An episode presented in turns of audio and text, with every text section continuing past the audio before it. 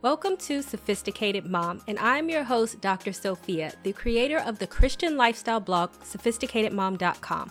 I will break down faith based advice and make it applicable and relatable to help you on your journey on this thing we call life. You'll learn everything you need to know on how to become the master of your own destiny. What is the meaning of soulmates according to the Bible? And are there even soulmates?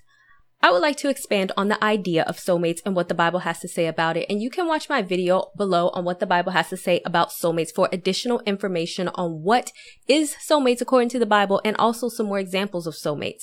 But when we talk about what is the meaning of soulmates in a traditional sense, according to psychology today, a soulmate is the one person whose love is powerful enough to motivate you to meet your soul to do the emotional work of self-discovery of awakening. Now, this may or may not be the definition that you were thinking because I think so many of us want to attach this unrealistic definition of soulmates, like the person has to be born on the same birthday or left-handed or whatever rhetoric we tell ourselves. But really, true soulmate should be beyond that, and it should be a person that is compatible and fitting to you. The Bible states in the Amplified version, which you can click the link down below to buy. Now the Lord God said, it is not good, beneficial for the man to be alone. I will make a helper, one who balances him out, a counterpart who is suitable and complementary for him. Genesis 2:18. This brings me to my first point. First, a soulmate is someone who brings balance. When looking at the above Bible verse, the words that I want to point out to the meaning on what soulmates really is, is the one who balances you out and one that is suitable and complementary to you.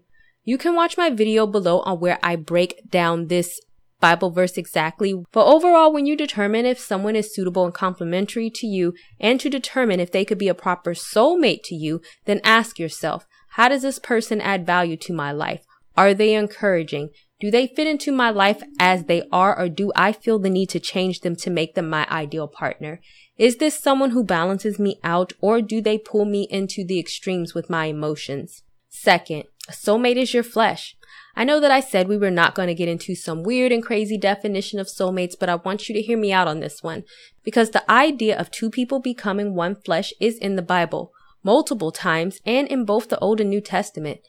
For this reason, a man shall leave his mother and his father, and he shall join his wife, and the two shall become one flesh. Genesis 2:22. Therefore, a man shall leave his father and mother and hold fast to his wife, and the two shall become one flesh. Ephesians 5:31. And this is significant because as you identify your soulmate and even move towards marriage, you have to ask yourself, is this is someone I can become one flesh with? I have a blog that you can check out below on soul ties and also a video that I highly suggest you watch down below on what is soul ties according to the Bible. And one thing that I talked about was when you join your flesh with someone, if they have all these issues, baggage, drama, and whatever it is that is going on in their life, then that is what your flesh will attach to. And that is what you are inviting to your life. We are not all perfect, but remember the first tip. Your soulmate is someone who is suitable and complementary to you. I can assure you that God would not want your soulmate, aka for you to join yourself to someone who has a bunch of problems and will only bring you down. Third, soulmates add purpose. I have a separate blog post on Esther, which you can click the link down below to read. And also you can watch my video down below on Esther.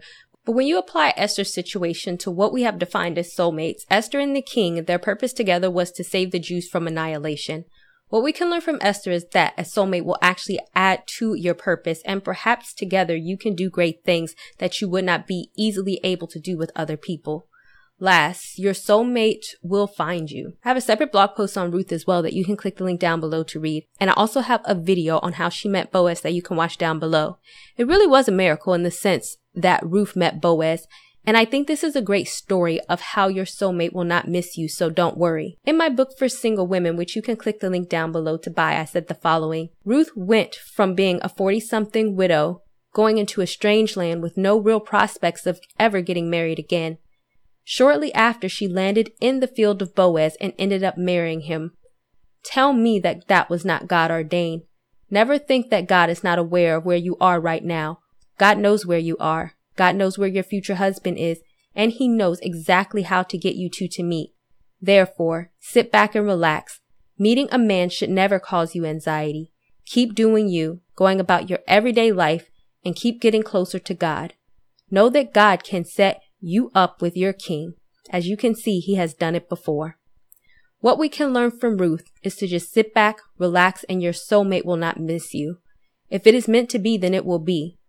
If you know someone who needs to read this post, then go ahead and share it with them.